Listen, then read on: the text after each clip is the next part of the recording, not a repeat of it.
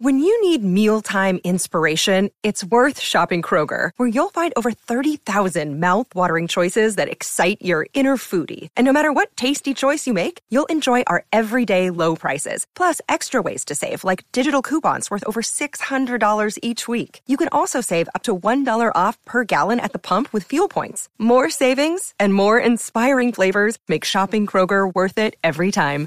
Kroger, fresh for everyone. Fuel restrictions apply. Do you know what I use to record these podcasts? It's Anchor by Spotify. It's the easiest way to make a podcast with everything you need all in one place. Let me explain. Anchor has tools that allow you to record and edit your podcast right from your phone or a computer.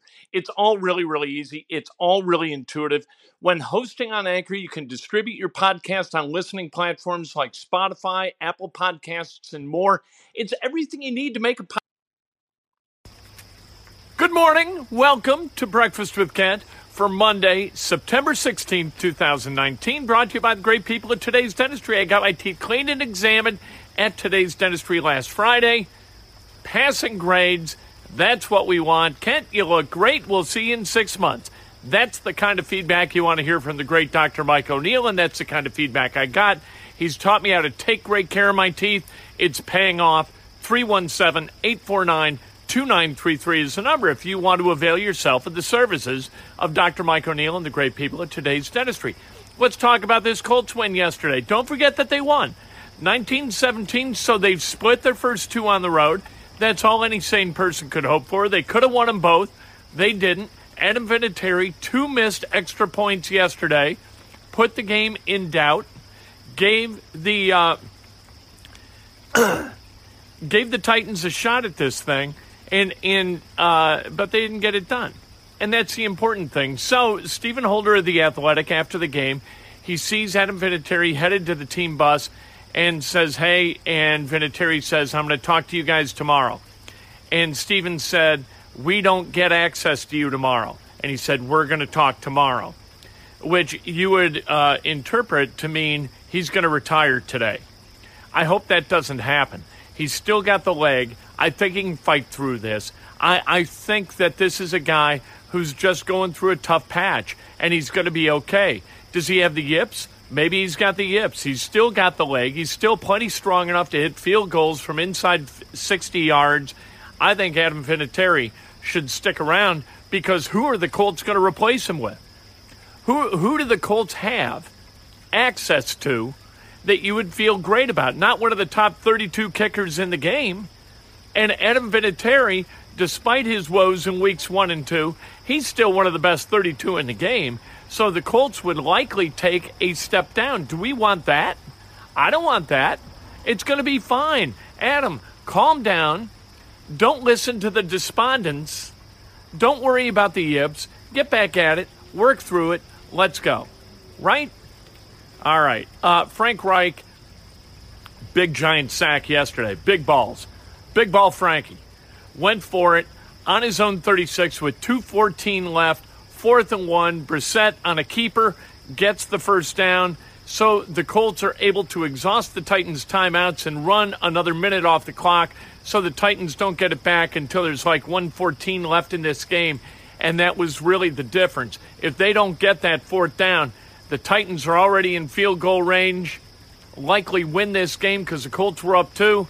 Colts decided, you know what? Let's put it on the offensive line. Let's put it on Brissett, get that first down, run another minute, move the ball via punt another 40 yards, and make it really, really difficult on the Titans. Check, check, check, check. Colts got that done. They won. I told you they were going to win outright. Take the plus 155. Ding. Let's talk about not. We're going to come back to the Colts in a minute, but let's talk about the Indiana Hoosiers. They did not get it done at Memorial Stadium. They get trucked 51 to 10. I told you that Michael Penix wasn't going to play. I told you that Ohio State covering was a mortal lock. Ding and ding. What are we doing? Money to be made, people. Let's go. So the Hoosiers they lose. Let's uh, let's bring it away from me for a second and come back to the uh, Indianapolis Colts yesterday. Brissett, he was okay, 17 and 28 for 146 yards, three TDs, but he had a fumble, a pick, and a penalty. All were huge in determining determining the outcome of the game. And the truth is that despite the Colts win, that's got to be Jacoby Brissett's worst game of the year. If that's his worst game of the year, the Colts have a chance to raise some hell in the AFC South. If he plays like that, instead of the guy that we saw at Los Angeles against the Chargers, Colts going to have a tough time winning games. It's up to the quarterback. It's up to Brissett. If Brissett finds a way to be efficient and not cause problems, Colts, they're going to win a lot of games. But yesterday, that fumble, deleterious. The interception, deleterious. The penalty, deleterious. You've got to be, you've got to manage the game correctly, and then you've got to make plays. Look, all quarterbacks need to be good game managers.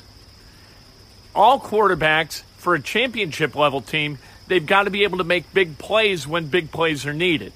Jacoby Brissett has got to show an ability to do both. I think he's shown an ability to make big plays.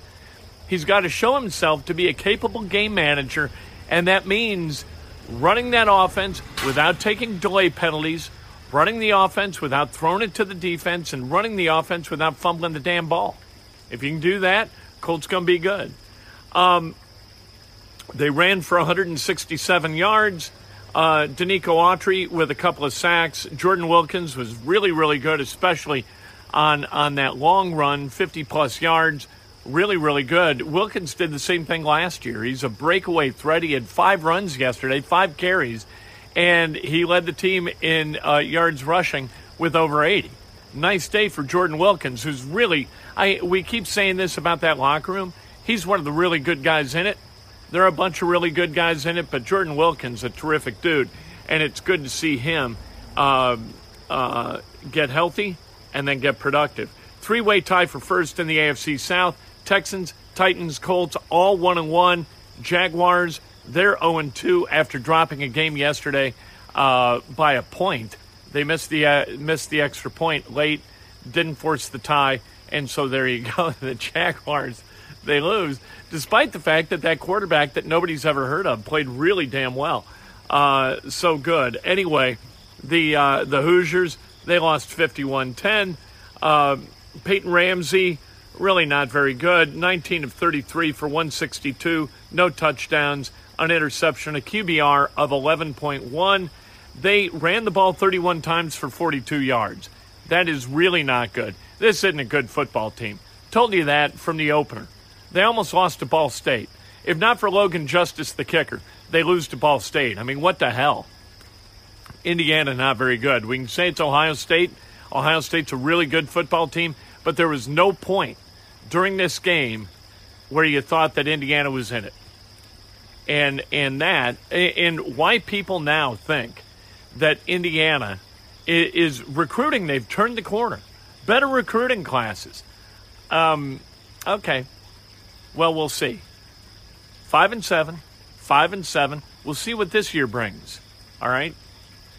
Um, Purdue, they lost 34 13 to TCU, uh, 25 rushes for 23 yards. That's really not good. Elijah Sindelar, he didn't play. Jack Plummer, he started in his place, 13 to 29 for 189, a touchdown, and two picks. That's not good. Uh, Notre Dame, they were plenty good enough to beat New Mexico, which you would imagine. They hammered New Mexico 66 14. They've got Georgia this weekend. We'll see what happens. I want Notre Dame to win, but I don't think they're going to beat Georgia. Uh, not a great weekend for the Big Ten. Two of the top 25 teams in the country who belong to the Big Ten, they got beat. Michigan State, they got beat 10 7. And Maryland, they got beat 2017 by Temple.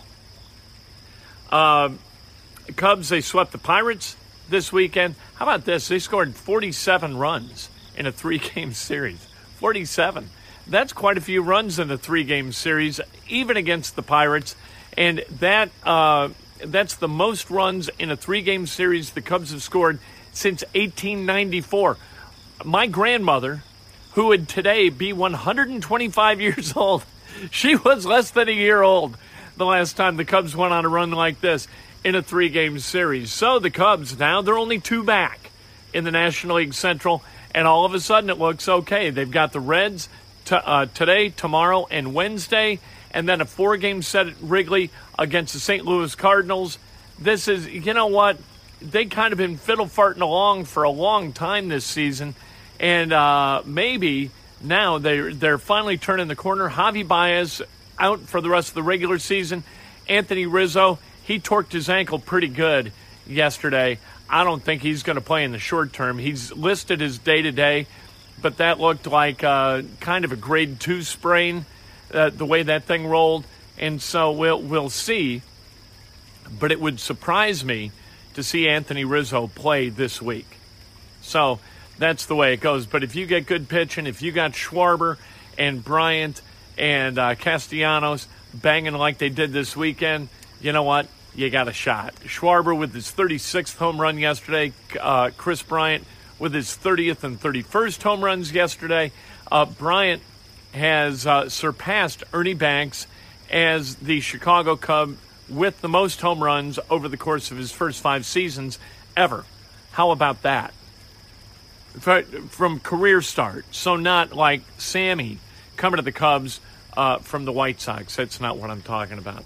Uh, but Rizzo, we'll see what happens with him. The Indy 11, they won Saturday over Bethlehem 2 to 1 at Lucas Oil Stadium. They're tied for first with, uh, with New York.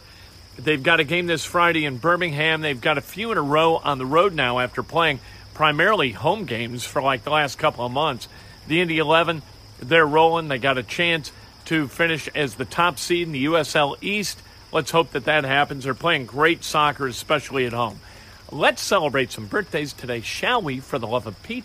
You know what? It seems like I've been a little bit down today during Breakfast with Ken. I don't mean to be down. No, no. It's up you know what? We knew Indiana was going to get trucked. And the Colts, you know what? They got the win yesterday. So now they've got two in a row at home against Atlanta and Oakland, two teams that are at best mediocre. Let's go. Got a chance to put together a little run here. Get Brissett, uh, you know, accustomed to his role. Get Vinatieri back.